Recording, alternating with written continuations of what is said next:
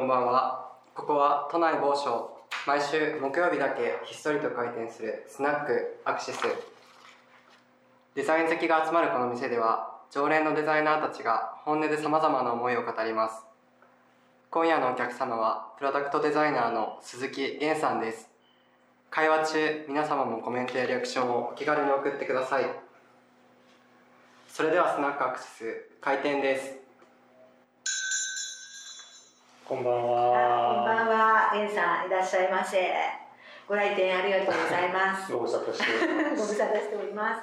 ではまず乾杯しましょう はい、ではでは今日はよろしくお願いいたしま。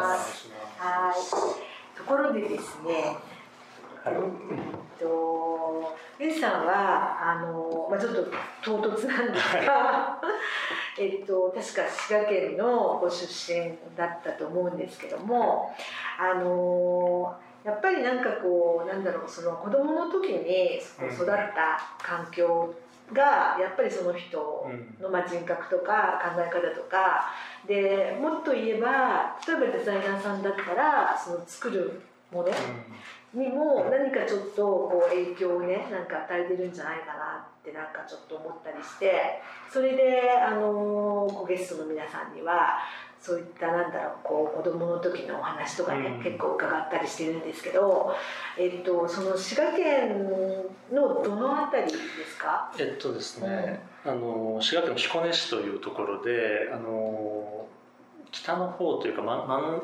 まあ地図でいうと琵琶湖があって、み右の真ん中からちょっと上ぐらいのところですね。はいはい。うんうんだから彦根あの琵琶湖の後半なんですよね。うん。で、あの、うん。古いお城のある城下町で。でまあ、そうそう彦根城があって彦根あんではい今彦根で 有名になりまはい。したけど、はい。いい直輔とかがね、はい。いたところですね。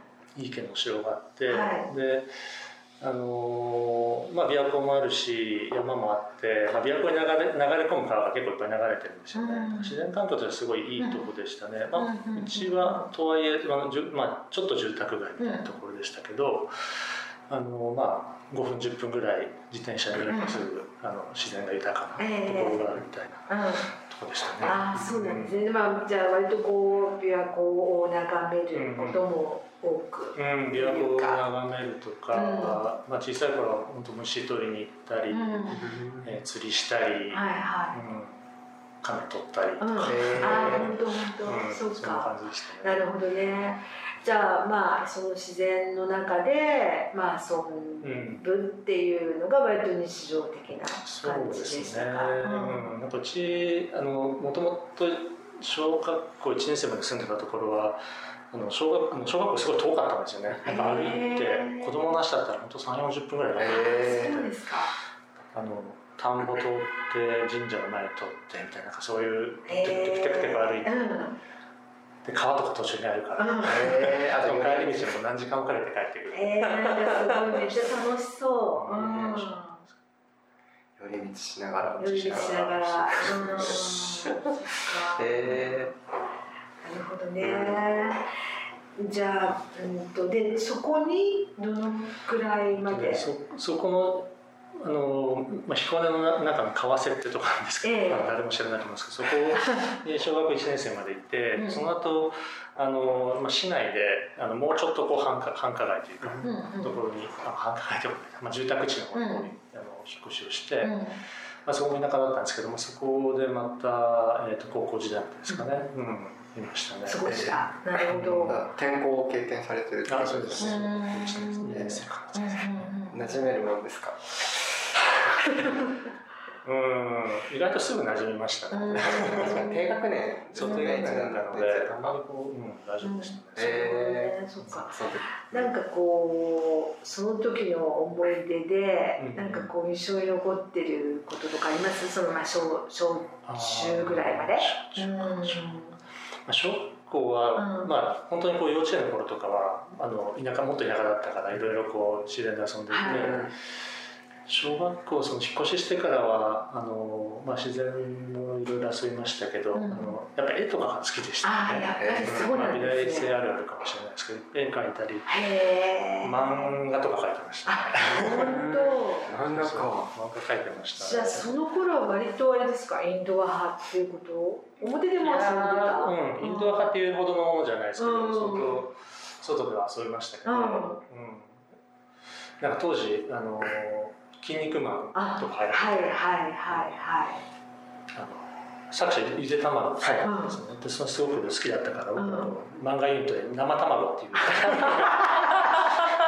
組んででなんかノートになんかせこせこ書いてああ本当。で人に回し回して見てもらう。ああ本当。じゃあ伝説の漫画がえ今も残ってます？こっちだったかいやー、あれらそれすごい価値のあるものですよ。確かに確かに確かに。確かペンネーム。にねうん。うん玉子先生の。ののかわいい。ね生卵とかロゴとか考えてえー漢字で書いてそこにこうちょっとこう二人隠れてるみたいいやえちょっと見てみたい。見てみたいですよね。一応パロディなんですか？え？筋肉マンのパロディ。な。あいやいや。全然違うん全です然違いまし違う。どんな感じしたんだろう。なんかでも戦い系でした。バトルバトル漫画ですね憲法系の感じ。え でもやっぱりあれだね、こうその絵心っていうかやっぱりそのまあ絵を描くのがまあ好きだったっていう。か、うん。なんか粘土とか、うん。結構人にこう見てもらったりするのも好きでしたね。へとかね。なんかあそうそれで言うとなんか遊びを考えるの好きだったんですよ。自分が遊ぶっていうよりもそれを人に遊んでもらってうまくいくとよしよしよしみたいな。えノートにねあの遊びコレクションを作ってて、えー、何ですかそれ？オリジナルの遊びのコレクションをするんですよ。なんかゲームみ今でいうまあゲームっていうゲームもなんかまああったけど、うんうんまあ、外で遊ぶんですあ外で外とか中とか、まあ、室内とかでなんかルール作って。作って、うん鬼えーなんか鬼ご新しいうん。独自の鬼ごっこ新しいがのにってこととで、うんそうそうそうそう。へー。そうでそれをみんなにこうこういうルールでやろうぜみたいな、うまくいかないとちょっと一人反省会え ちょっと修正を加えたー、りプロですね。うん。へー今面白い。ツイッターとかで今やってたらすごいバズると思います。よ、その新しい遊びね 子供たちがやって広まりますでもなんかすごいクリエイティブですよね、うんクリエイティブ。うんまあ、無理無理その別にね結びつけるわけじゃないけど、でもそういうのってねやっぱその新しい遊びをこう考えるって、うん。いや結構クリエイティブだよね、まあ、くだらない遊びばっかりですいやいやいやいやいやクリエイティブな。うん、でもそれでみんなが面白いとか面白くないとか、いろいろこう反応してくれるわけでしょ。そうそうそうそうえなんかあのーどんな遊びだったかな本当くだらないですよなんかあのビニール袋をかぶって目が見えない状態で座布団とたた戦うそうそういうの。ですでもそれ結構よくできて。ていや面白い。ビニール袋をかぶるっていうのがミソで、下手に言うとカサッと音がするんですよ。カサッて音がするから気配を感じるんですよ。なるほど。それでパーえー。ンそれそれうんそれやってましたね。大ヒットした。一言のこう、うん。ー、なるえほど。面白いなそれそれが小これが学小学校生3、4年生とか、うん。うん。うん。うん。うん。4年生とか。特にあれですかそのクラブ活動みたいな部活みたいな小学校はなかったですねもう帰ってきてずっと外で外とかまあ、うん。え遊ん。だりしてうんうん寝るみたそっか。で中学校では部活動ってありました？中学ではうん。ババスケ部に入ったんですよ。バスケ部うん。なんかあんまり強くもなかったし、うん。なんか結構ダラダラやっていて、なんかちょっとさっきも言いました。が中学の記憶があんまりない。ないんだ。ろう。あんまりこう特にこうあれかな。なんかあんまり楽しくなかったんですか？あんまり楽しくなかったんでしょうね。うんなんかこう、まあ、思春期とかもあったんですけど、うんなんかいろんなバランスが崩れてた。うん。なんかあんまり覚えてない。あんまり覚えてないんですね。そうかそうか。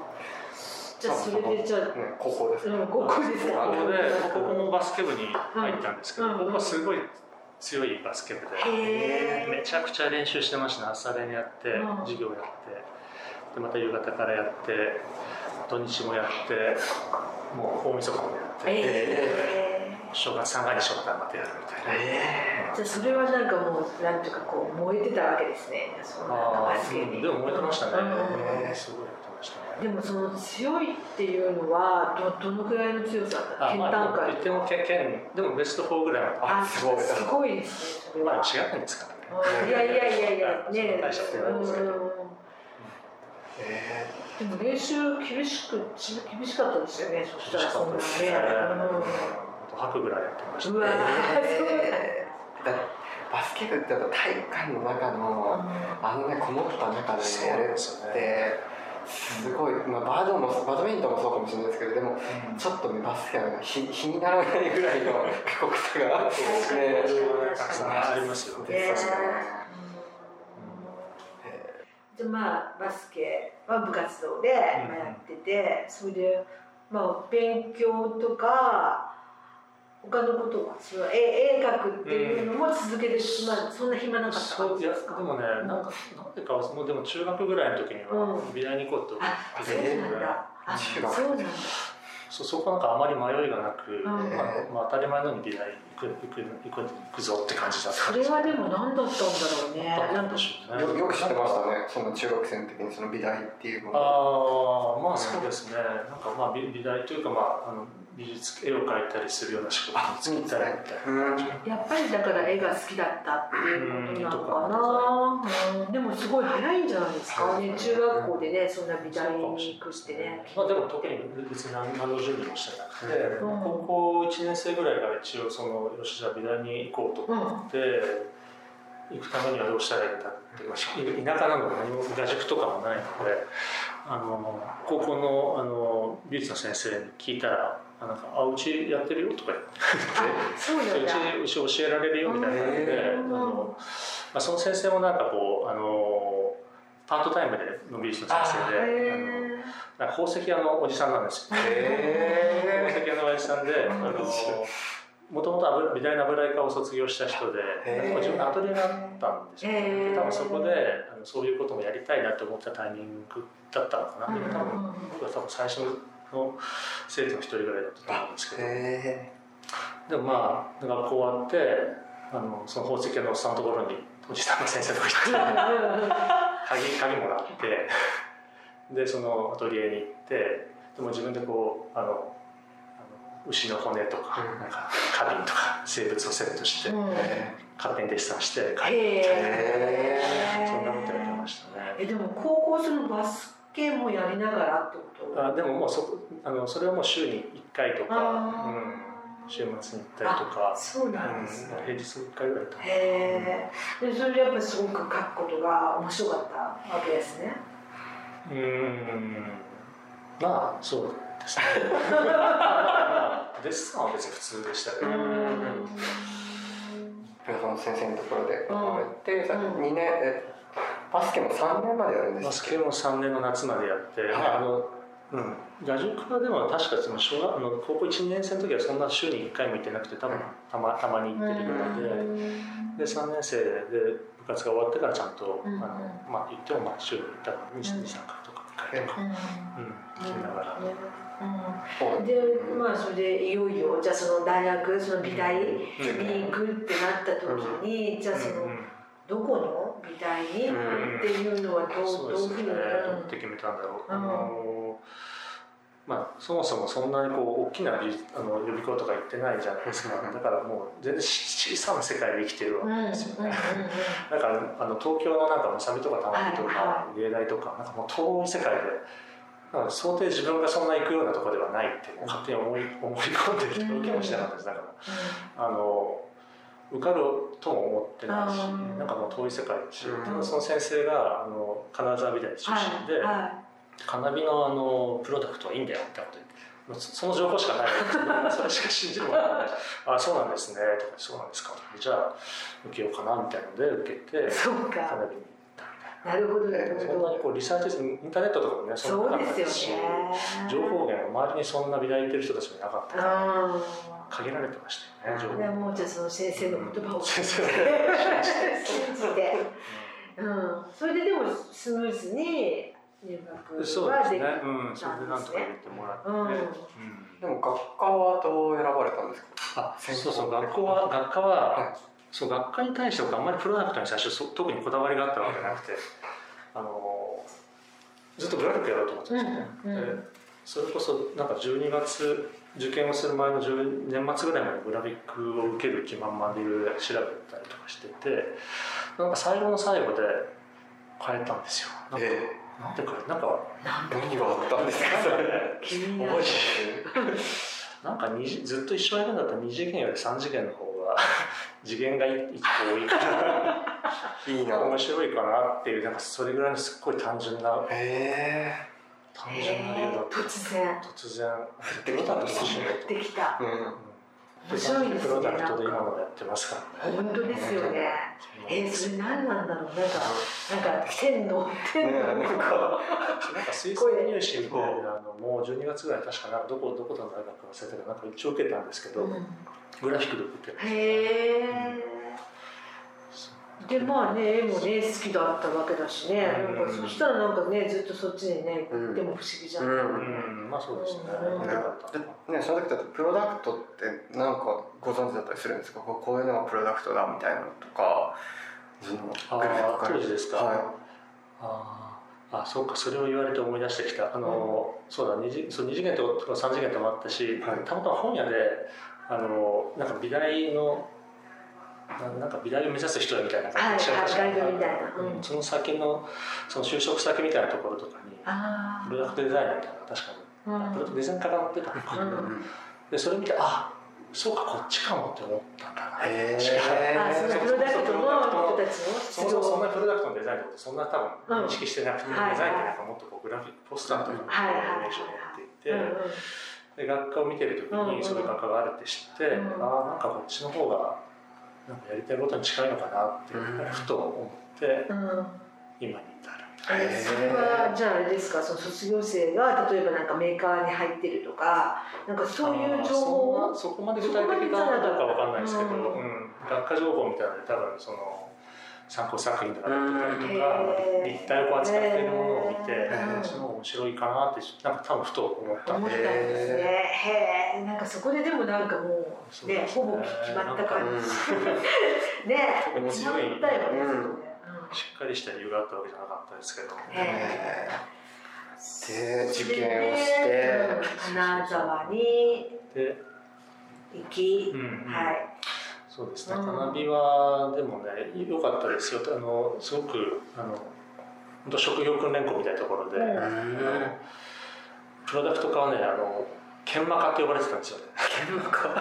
え磨くってことですか？そうですね。ひたすら磨くんですよ、ね、コンセプトがどうとかそういうことではなくて、とにかくなんか形作って持ってこいみたいなもう本当あの硬派な教育で当時はね、はいとにかくものものを形にしてくるっていう、うん、そこそこをとにかく徹底的にやる、うん、そのサーフェイスが面が歪んでるとかありえないんですよ。なるほど。サーフェイスが綺麗に磨くんですよ。なるほど。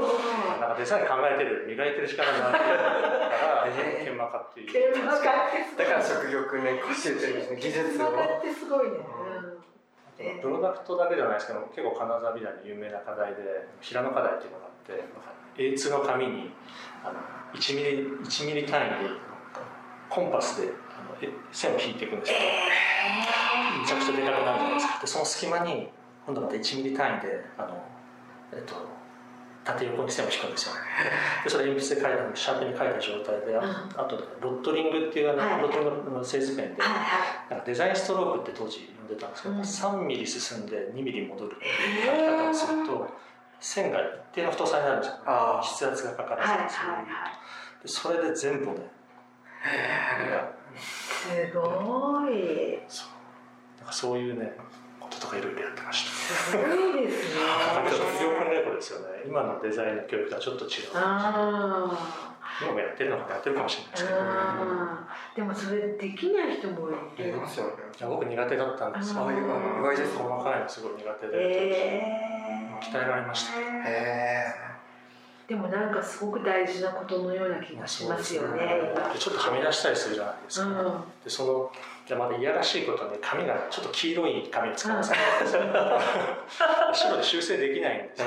でそれ修正するためにはその色を調色してなるほど。そのその髪の色で、髪の色で修正しなくちゃいけなくて、えー。そのそれが目立つとこれおかしいねリリピートって R って書かれるんですよね、うんで一回次の週もう一回それやるうわー。で別の課題もあるんですよ。似たような課題がどんどんあるのにもう一個それをやるっていう。すごい。スパルタの。なんか禅禅の修行みたいな気が狂いそうへえ魚をねあの翌日までに100方向からスケッチするスケッチする100方向からそれもなんかさっさと書いちゃダメなんですよあの3ミリで2ミリ戻るってデザインストロークで100 100方向から書きますそうなんだだから朝方までみんなやるからどんどん教室が生臭くなって。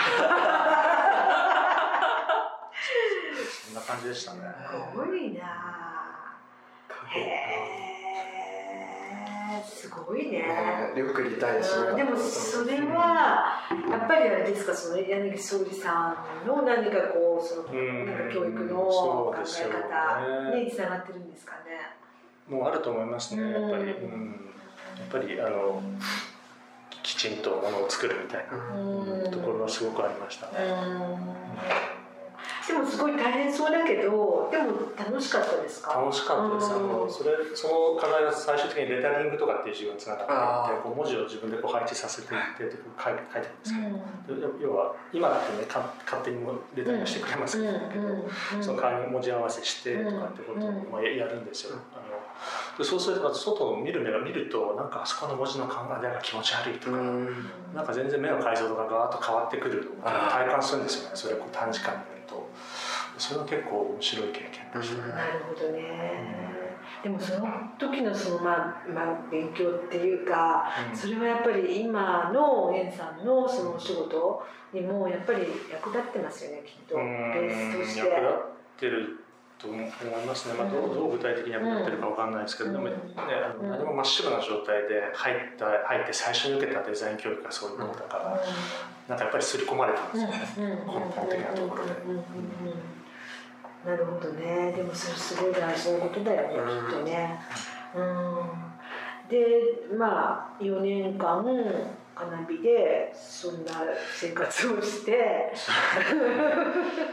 まあいろいろ学び、うん。その後あのパナソニックに入社。はいはいはい。あの新卒でですよね。新あ新卒で。すうんうんそうでそれもなんか別にものすごく松下に行きたかったというよりはですねうん。あの当時就職の担当の先生がすごい怖い先生で、うん。えまあ、職人さんの先生だったんですけどその先生に呼ばれて「あの先生呼んでるよ」とかって、まあ、こうすごい怖い先生。本ビクビクしていったらなんかもうあの窓際にこう座ったままこっちも見てくれずにですね「あ先生来ました」って言ったら「うん。あの鈴木お前デンさんとデンコどっちがいい?」って言われて。意味わかんない。かるわかる。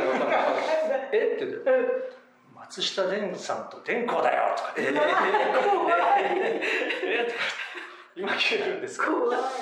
ちょっともうちょっと考えさせていただいてもいいですか？とか。いや今決めないんだったら他のやつに行かせるとかあじゃあじゃあじゃあ蓮さんでお願いしますって言って、まあ、蓮さんって今の松下蓮さん電気産業っていうあの、まあ、パーソニックなんですけど、そこにそこにえそこを受けて、まあ、入れてもらってうんでそこでまた7年やるっていう。なんかその選択の余地が2個しかない。それもなんかね同列同列が同グループの松下の中での2つみたいな。それってもうその先生はその枠を持ってるってことですか？ああのねあの枠あの受験する枠受験というかそのはいはい学校から。入社そうそうそう。試験みたいな入そもちろん試験はあるんですよ、うん。そこから試験を受けるためにはあの、まあ、当今どうか知らないですけど、あの自由公募ではなくて、はいは学校から例えばいいいい先生いい生徒1人か2人紹介してくださいみたいな、多分そういうシステムだったんですよね。いなるほど。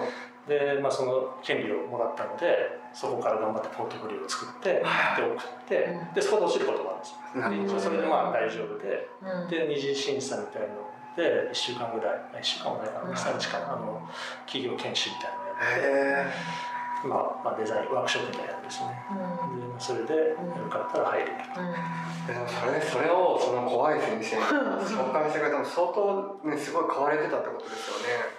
まあきっとねね上からありがたい。上の方ね上の方まあそうですよね。トッそれはありがたい。プクラスのあれですよね。うん。うん。すごいな。そう怖いけど優しい先生なんですよ。うん。え本当にまあ、ちゃんとね学生さんのことを考えてくれるーでもその景色を思い出すとか向いてくれないってすごくないですかねなんか入って。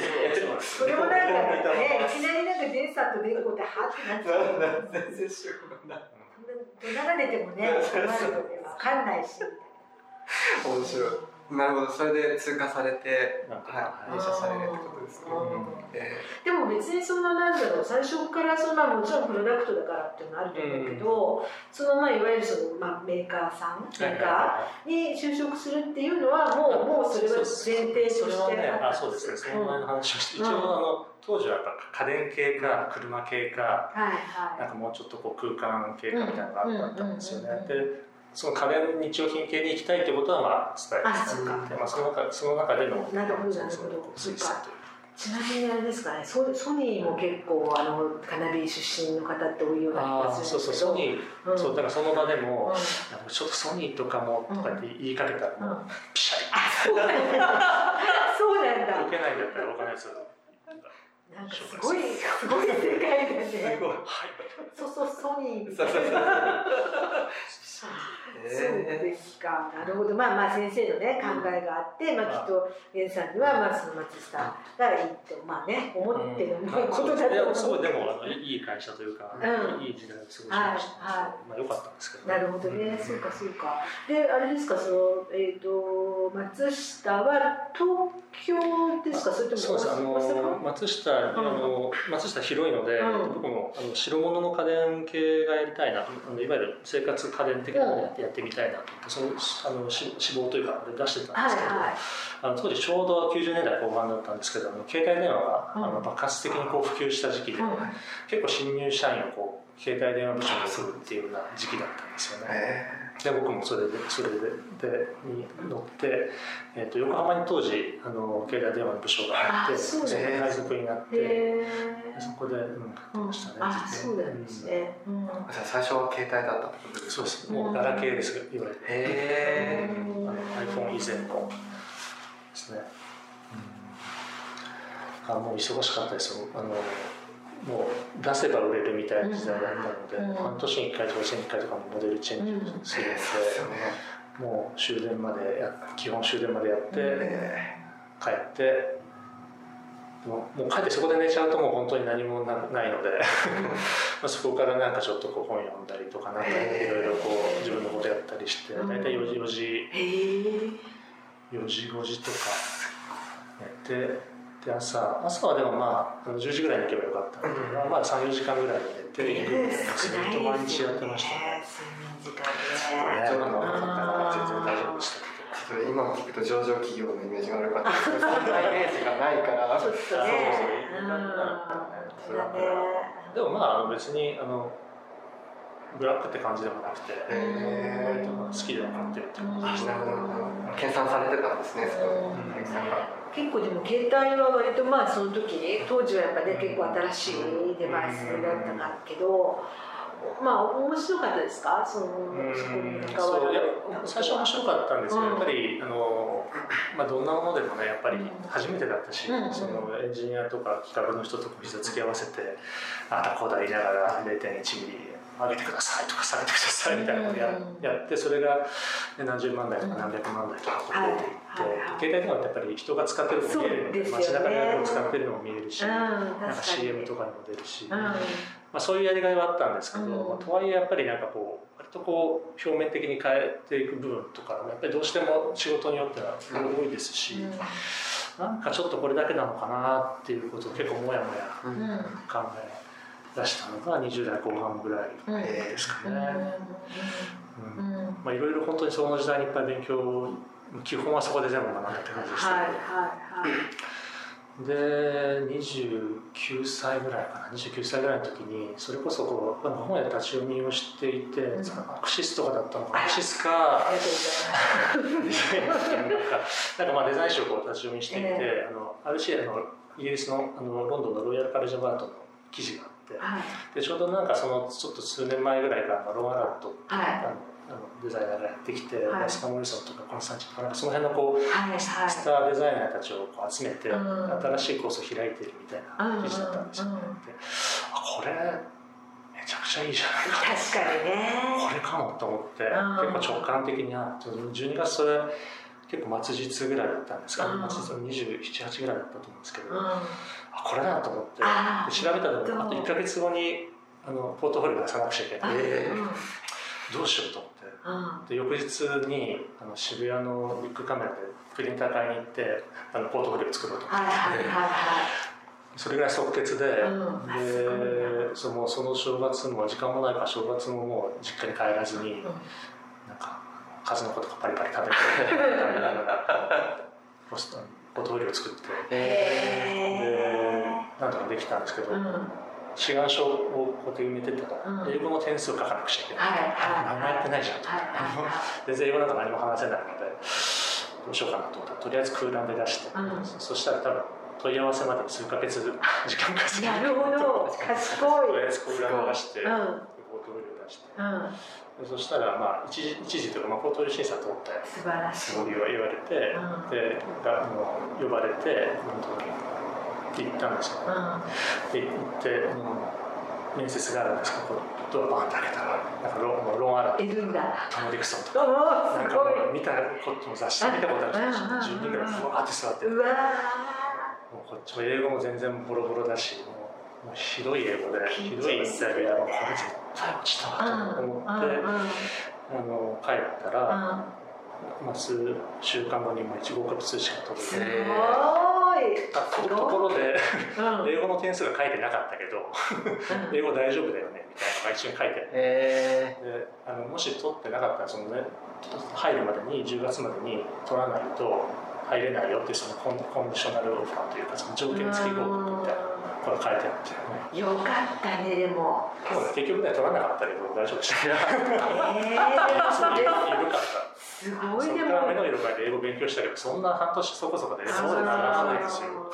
えー、でもすごい良かったですね。やっぱり運命的じゃない？そのアクシスであ アクシスだったかどうかわかん本当ないけど。ですよ。そこから1、2ヶ月の間にもうバタバタバタバタっとそういう感じで。でもすごいよね。やっぱりそれも本当にね出会いっていうか、うん。そこでね本屋で見てこれだって。あそうです。それですぐにそのねアクションね起こされても本当にねわーって。でもそれでまたさ、まあ、受かるっていうのがねもうまあそこはもうすでにね道が開かれてる思うけどいやでもすごいですねそれ。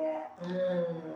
パナソニックもそうですね、RC も結構そういううん。行き当たりがあったりというか。いや行き当たりばったりってことじゃないと思うけどやっぱりなんかポートフォリオがねねすごいね力があったみたいあ絶対そうでしょとてつもない多分いやいやそんなポートフォリオだと思いますよ。そうだから別にその何ね、ままあ、英語のインタビューは、まあなんかねははちゃめちゃだったかもしれないけど でもまあねそのポートフォリオでね、まあ、もちろんね実力がね、あの測れるからってことだと思う、でもその時あれですかその例えばその、まあ、ローラートとかがどんな質問をしたかとかって覚えてますか、なんかね、最初聞かれたんだけど、もう全然、あ、何？お前じゃあ、ローランドシェアで何やりたいんだとか言われて、うんこっちテンパってるから、エ everything、everything。って。すごいわけのわからない回答して、これで絶対落ちたなと思って、その後ロームすごい静かになって。うんうん。なんかこっちずっとなんかなんかこうやってメモメモってるんですよ、ね。うんでなんか言ってること書いてるのかなと思って、うん帰り際に振ってみたら似顔絵描いてる。それ見たらこれ絶対落ちたなと思ってえロンですか？そう。あおかしい。なんかやりそうですよねいかにもね。おかしいおかしい。いやでもそれで受かったっていうのはやっぱすごいな、うん。やっぱね才能っていうかね、うん。そのあれがポートフォリオがね良かったんですよねきっとね、うでそれでまあじゃあ無事にまあね RC 入ってでどうでもどうでした？その結構、うん。まあ大変でしたかね。そのあーでもそうですね、なんかうん、でもすごい面白いところでやっぱりみんなあの大体一回働いてから来る人たちが多いので、う年齢層も結構高くて、うん。まあ割と似たような年齢のやつらが多くて、えーでまあ世界中から本当来てるんですよね、うん、だからそれ面白かったし、あとやっぱりあのもう67年ずっとこの0.1ミリのこの,、はい。この世界でずっとやってたのが、はいい、きなりこうもう何でも作っていいよみたいなうんことになるわけじゃないですか。だから結構ああと価値観とかもやっぱりこう綺麗にまとめていくみたいな世界をずっとやってた中から、うん。あのもう美しいとかいいいいとされる基準がやっぱすっごい多様だから、うん。ちょっとよくわわかわけわかんなくなりましたね、うん。デザイン何がデザインいいデザインなのかってことを、うんが分かんなくなって。一回、すごいこう日々なんか悩悩んでるとか考えてるというか、うん、そんな時代でしたね。今思うとすごい良かったんですけど、うん。一回その30前にぐらいにうん。もう一回なんかリセットして、はい。あの自分のやってきたことともあるしそこはすごく評価される一方でやっぱ自分が全然苦手な部分とかがあって。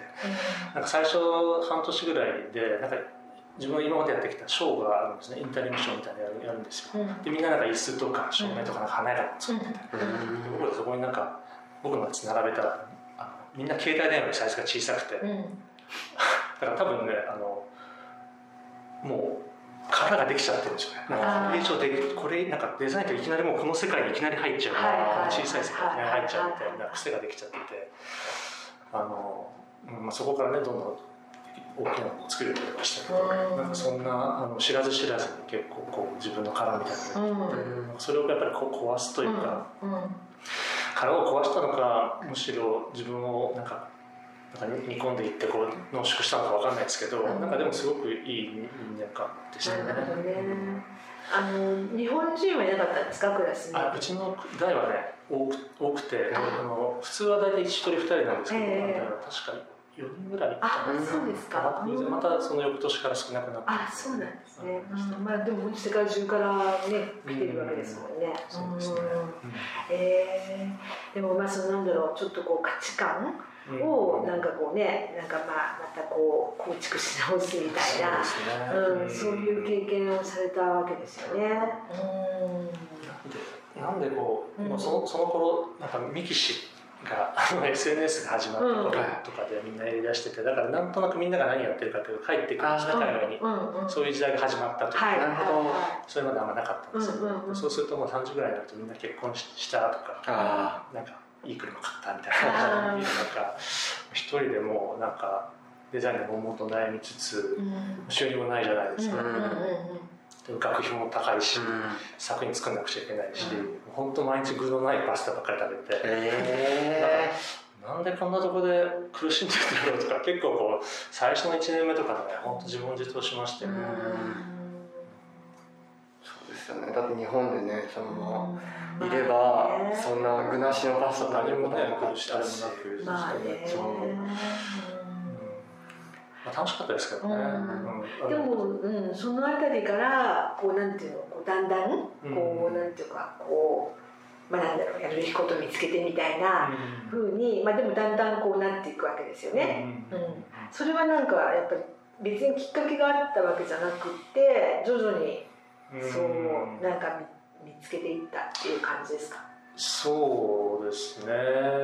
そうだな。なんかきっかけがあったのかな。でもなんか一個あの大学生ってやっぱり休みが多い多いんですよね。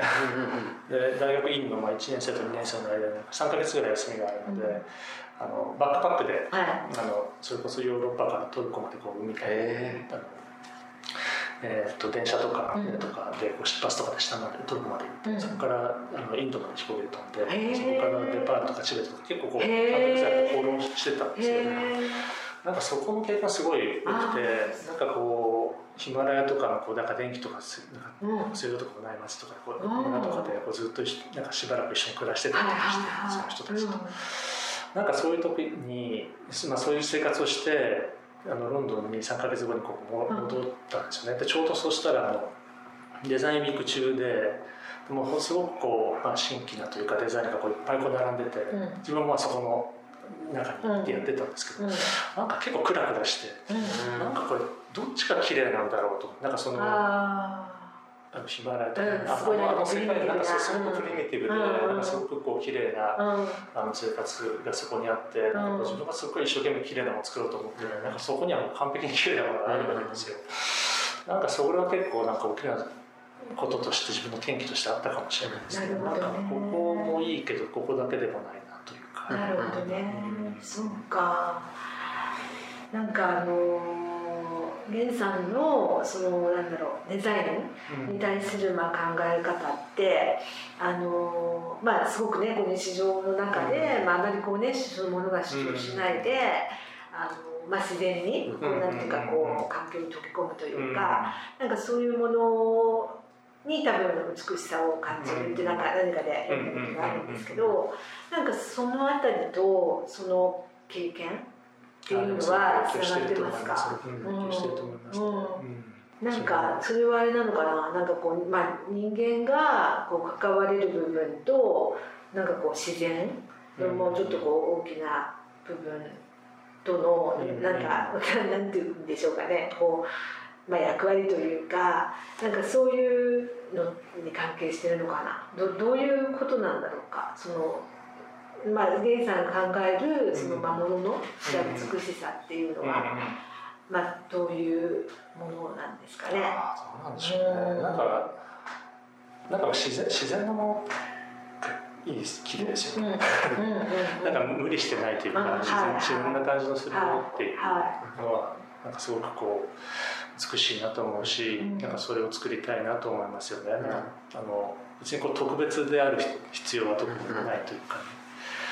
でなんかやっぱり当時その RBC であの、まあ、英語もそんな話できないしあのやっぱりいいものなんかみんなにワンと言わせたいわけじゃないですか。うん、であのやっぱ特別ななんか面白いものを作ろうってことで一生懸命頑張ってたんだけどなんか一方でなんかすごく自然なのにすごく綺麗なものがあるっていうことですかね、うん、その当時なんか思ったの。やっぱそのバックパックの時から本当に皆さんのって鈴木さんが作るものっていうのはその目立つものでしてるかもしれないですけど目立つものではなくて、ふっとした時になじんでこう気づくとあれ？っていうものをちょうどいいサイズでちょうどいい色合いでっていうのに佇んでるものな気がします。僕はしていて。なのでそれがね今バックパックして、そのプリミティブなものを見て、あこれはこれで美しいなって思ってるところのやっぱそのインプットもすごいあるのかなって今お話聞いて一つは一つのところもあるような気がしますね。でもなんかそういうものを作るのってね一番難しい。ですね。でそこのなんかなんだろう塩梅がやっぱり難しいじゃないですか。でなんかまあそれをね源、うん、さんはされてるみたいなもんだけれども。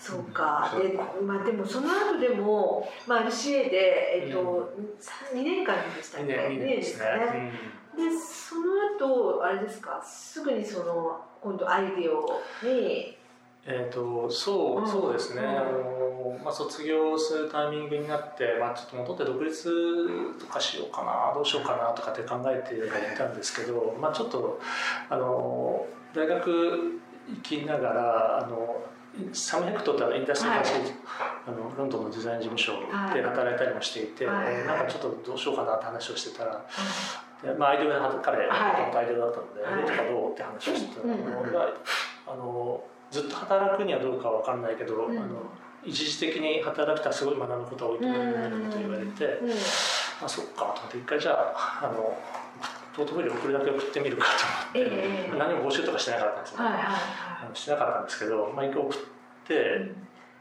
で何も返事がなくて、もう送ったことももう結構忘れていて、ただいきなりなんかポンとメールが入って、あのまあ、別に募集してないんだけど、よかったらアメリカ一回見に来るみたいな感じで来て。で、まあ、それボストンの人が来たんですけど、ボストンのアイデアから来たんですけど、で行ったら行ったらまあ50人ぐらい当時アイデアメンバーだったんですけど50人ぐらいみんなと話をして、あの朝から晩まで、まあ、面談っていうか、まあ、あの自分こういうことやってるんだよみたいなポートフォリオ見せながら話をして。翌日帰帰って翌日ボストン帰って翌日にあの一緒に働かないかって。来て、うん、でなんかね独立のこと独立しようかなと思ってたので、まあ、ちょっと悩んだんですけど、うん。まあ、とはいえねやっぱりなんかそうやってあの、誘ってもらえる嬉しさっていうのがすごく大きくて、えー、じゃあちょっとやってみようかなと思って、で入ったんですよね。でそれはじゃあボストンのあれでよ。あそうです、うん、それで、あのボストンからオファーもらったんですけど、結局そのアメリカってビザのシステムが結構ややこしくてすぐに降りなくて、じゃあちょっと1年間まずロンドンで、やらないかということで、ロンドンロンドンとあのえー、と当時ミュンヘンにもオフィスがあったんですけど、えー。そのロンドンとミュンヘンのオフィスを結構行ったり来たりして、ええええ1年間ぐらいやうって、アメリカのビザが降りたタイミングで、なるほどなるほど。うん。実際はどうど,、まあ、どんな仕事っていうか、うん。うん、まああんまり言えることと言えないことがあるかもしれない。いやいやまああのもう本当に日用品から家電みたいなものからあの家具とかもありましたし医療機器とかなんかデザインのランゲージを作ってくれはい。るプロジェクトだったりとかうん。いろいろ本当ありました。うーんなんか医療品とかもやりました。あ医療機器とかや医療機器医療機器ね、そうですよね。まあじゃあそこでかなりこうなんていうかまたは幅っていうか領域、うん。結構なんか広そうですね。やっぱり、あうん。のメーカーはメーカーの時っていうのはやっぱりそのめ自分たちが作るメーカーなので、あのそれこそこう0.1ミリの世界観をこうこう追い込んでいくじゃないですか。で RBC の時はもう少しこうすごく広い視点からというか広いこう割とアーティスティックな、うん。あのアプローチでデザイン作っていくってことをやるんですけど、はいアイデアはもう少しこうなんて言うんでしょうね。あのまあ、クライアント企業の持ってる問題点だったり、まあまあ、企業で持ってる企業のかあの製品というかそのプロジェクト持ってる問題点みたいなのをきっとこう整理していってあのじゃあこうこうこうであのこれなんじゃないですかうん。みたいなことをこううまくこう一緒にこう理解しながら、はでその回答を導き出していくとかうん見つけていくみたいなプロセスだったのでまた全然また資材が違うい、はい、はい、はいですよね。それはあのすごく勉強になりましたね。うん。うん。そうですよね。だけどやっぱりあのまあ、もうそこでもう数年経ってたからうん。海外行って、うん。まあ、日常会話はねうん何でも話せうんもちろん話せるようになってたんですけど、はい、結構言 言葉は、ね、大変でしたけどね。みんなやっぱりそう。相手の人たちって結構言葉がすごく巧みな人たちもいたから、あまあその中であのあのまあプレゼンテーションとか、ね、なかなか大変なわけですよ。でそうするとあのやっぱりちゃんちゃんとモデデザインであのそのそれに応えないと、うん。あのなんでなんか間すごく家族的でめちゃくちゃいい会社なんですけど、まあ、とはいえやっぱりプロフェッショナルな集団なので、あの実力にが伴わないと割とサクッとうん。クビになるんですよ、へあの一毎年一人二人いなくなるとか、あのリーマンショックの時とかやっぱ3分の1とか半分とかですよね、うん。厳しいなのであのやっぱりちゃんとあのつわもの他者の中で存在意義を見せていかなくちゃいけないみたいなプレッシャーはやっぱりどこかであってですね。あの、まあ、言葉のところがあんまりできないから、あじゃあじゃあデザインでみたいなワー。クショップ結構こもってやってましたね。なるほどね、そうね、まあね、コンサルですからね、結局ね、彼らがね、やってることはね。うんそれはやっぱり日本語だって難しいですよね。そんなね違う言語でってね。なかなかそれは大変ですよね。うんうん、そうですか。でまあでもそこでまあもちろん経験を積まれてそれからねあのまあいよいよ日本にようやく戻ってくるみたいな感じですよね。ううんん。で今はもうあの今戻られてからもう何年ぐらい経ちます？そうですね。2014年の春ぐらいに戻ったので、うん。まあ8年1年ぐらいですかね。ねうん。早いですそうかそうか。ねなんかあのいいですよね。今はね、、はいろいろこう独立されていろんなことをまたされているといういやでもそのそのねでも戻られてからの8年でやられたことがものすごい量やられてますよね。いやいやそんなことない。いやでも本当にね。ね。本当そうそれでね私ねあのちょっとね仕事の話じゃないんですけどうん。ちょっとユンさんに聞きたいことがあって、はいであのユンさん、まあ、鎌倉でね、まあ、すごく素敵な、あの二つ松さんって言っちゃっていいのかな、あのが作られてね、はい。あのお家であの住まわれてると思うんですけど、あのお家の中ってうん。あの 散らかることってありありますか？あ散らかることはありますよ。ありますけどあのうちの絶対ないだろうなと思って。いやいやいやいやうち僕ねあの結構だらしないんですよ。本当ですか、だらしないんですけどうちの奥さんがものすごいあのちゃんと整理をする人で。そうなのか。あの僕が出したのをちゃんとさささお素へ晴らしい夜夜汚かったら朝起きたら絶対綺麗なわすごい状態で助そけられての奥さん欲しいな。奥さん欲しいよね。そうか。いやなんかねすごくねもちろんそのほらね作品もあのすごくまあ端正なというかあのねこう美しいものを作られて余余分のがないというかねなんかこう余計なものがない。うんうんそういうやっぱほら作風というかじゃないですか、でそうなってくるとそのどんな生活してるのかなと思って でそのねその素晴らしいお牛でそこでなんか結構いい加減ですよ。絶対立ち上がらないだろうと思ったわけ。余計なものとかも持ってなさそうだし。あでもねあの確かに海外引っ越しを結構何回もやったから、あのそのために結構荷物がねあ洗練されてきて少なくなってくるんですよね。これで十分もう生活できるみたいなまただんだん増えるかもしれない。そうでも子供ってね 子供がいたりとかするとまたどんどん増えるし、ね、うんうん、そうか。なるほど。ちょっとねそこはちょっとね聞いてみようと思って 考だえてたんですよ。そうそう。あとあのなんかあれですか最近なんかその趣味とか、うん。まあ休日とか、うんうんなんかこうハマってることとかってなんかあるんですか、うん。ハマってることか、なんだろうな。でも休日はもう休日らしくする感じですかね、まあ、あの忙しくて仕事仕事することも結構多いんですけどもうあしない時は本当にこう夕方ぐらい昼過ぎぐらいからあの海にあ行ってー。なんかもうひたすらぼーっとして、まあ子供が遊んでるのをただ見るとか、うん。そうそうキャンプとか、えな何もしない自然の中で何もしないみたいな、ああいいですね。最高ですね、うん。最近好きですね、うんね。うん。完全にオフオフにする。うん。へーねやっぱそういった時間も大事ですよね、っていうのであれば鎌倉は本当ぴったしの場所ですよね。あそうですね。本当ですよね。本当に住みやすくていいですね。ね、本当本当。そうか、いいな。うん。ねなんかそのすごい覚えてるのがその事務所にお邪魔させていただいた時に、あの煙突銭湯の煙突？なんか煙突かななんか掃除するあブラシみたいなのがはいはいでアメリカで買ったやつです。そのものすごいオブジェっぽいけどそなんかねブラシってあの分かんないんですよ、うん、綺麗な形で。知ってます？それ。あのねあの煙突ブラシっていうのが世の中には存在していて、ええそれはねめちゃくちゃ綺麗なんですよね。へあのえ。説明して皆さんね、ググってください特て。にその四角いやつが本当に綺麗へでそれが存在は知ってたんですけど、あのたまたまアメリカに住んでる時にあのホームセンターに行ったら売っていておっと思って買って買って帰ってきて、へえ。日本ではどこか売ってると思うんですけど、なんかそういうものを集めたりしてます。なんかこあーまああの積極的に集めてるというよりは、うんまあ、あの見つけたら買っちゃったりしますよね。そうか。なんかそういったね、うんデザイン的ななんスタディじゃないですけど、でもうんそういったなんかものがすごい事務所にうんよく見ると一挙するってすごいあるみたいなのがありました本当に、ね、すごいねマテリアルのなんか勉強にもなるななんかって 取材の時に見て思ってたんですけどすごいですよね。そう。そういったものもなんか多分、うん。み多分そのプライベートの話、うん。さっきその分けるっておっしゃってましたけど、うん。なんかこう日常の中でそういったもの多分見たら多分気になられてるのかななんて思ったりしたんですけど、うん。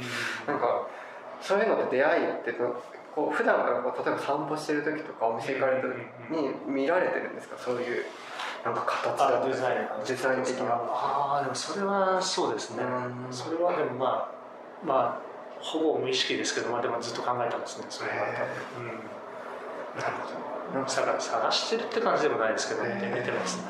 へまあ綺麗なものとか。うん。うんうんねなんかーうん最近なんか見つけました？そう言われるとって最近なんだろう。見つけてないかもしれない見つけてないですか？うん。なんか余裕がないとね、なんかそういうものに目がいかないっていうのもね、ありますもんね。そうか。いやいやいや。うん。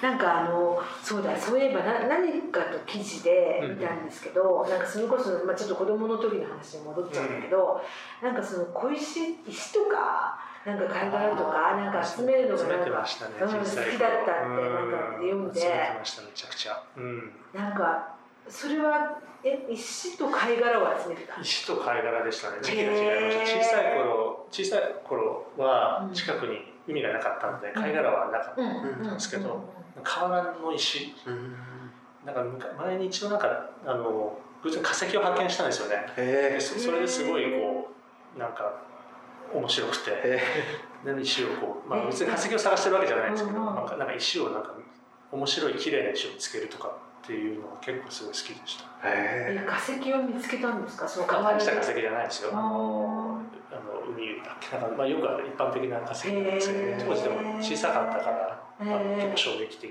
で。そうそうそういうのが好きでした、ね、なんかでもそういうのもねなんかちょっとこうなんだろう子供の時のそういうなんかね、体験というか、なんかそういうのもなんか結構ねずっとこう大人になっても、なんかねでほら海岸とか行くとやっぱなんか結構ほらそれこそ貝殻とか。大好き。なんか大好きですよね。なんかねなんかね探しちゃうんですよわかる。私もそう、うん、なんかね探しちゃうの。なんかねこうなんか熱してみてああれ？みたいなね。確かにそれも好きだった、うん、うんね、どっちもね同じものは一つもないですからね。なんか全部貝殻さなんか珍しいものなでもなんかないかなとかね。なんかついついね没頭しちゃいますよねあれね。そうそう。でもその子供の時のコレクションはじゃもうその引っ越しもどっかなくなっちゃったいやただの石でしたね。ないなそうかそうなんですねそうか分かりました。なんかそうだねもうそろそろなんかねそうなんかいろいろね本当お話もっとなんか聞きたいことがいっぱいあるんですけどこのスナック結構閉店時間が短くてあの、でで開店時間ね短くてね。そうそう。でちょっとそろそろですね閉店時間にが近づいてきてしまいましたがえっ、ー、とじゃあここの辺りでですね何かこう最後にちょっとリスナーの方になんかお伝えしたいことって何かありますか、はい、えっとですね、あの今あのあのデザイナーの藤原大さんに、はい、あの声をかけていただいて、はい、あの小屋とっていうプロジェクトをやってるんですけど、はい、それはあの三浦半島の農家さんと組んでですね、あの野菜の無人販売所を作るあのいろいろ無人あの三浦半島中に点在させようっていうのが、プロジェクトなんですけど、今年からあの参加させてもらってで、まあ、それの、まああの今年の発表会的なものがあの横須賀の美術館で11月の5日と6日の土日にあるので、はい、あのそこであの農家さんの新鮮な野菜も一緒にあの、ね、売りつつ、まあ、その販売所みたいなものが何個か展示されるという、えー、大体のあれですかねあの東大とか早稲田とかその建築の学生の方が多いですけど、ね、あのいろいろ面白い、あの販売所と新鮮な野菜が買えるので、へえ楽しそう、いいですね。じゃあぜひ皆さんでそうですね。行きましょう。はい。ね、横須賀もね、なんか海が見えて。はい。横須賀美術館、海のね、目の前のところですよね。そうです、ね、すごくね、いい場所でね、あの、まあ、開けてるところですごい素敵な場所なので。じゃあ、みんなで行きましょう。行きましょう。秋晴れの11月5日と6日。ですね。はい。じゃあ、そんなところで、あれかな。今日はじゃあ本当にご来店ありがとうございました。うん、またなんか続きはぜひ続きはじゃあ鎌倉であぜひぜひやりましょう。はい。じゃあどうもありがとうございました。ありがとうございました。ありがとうございました。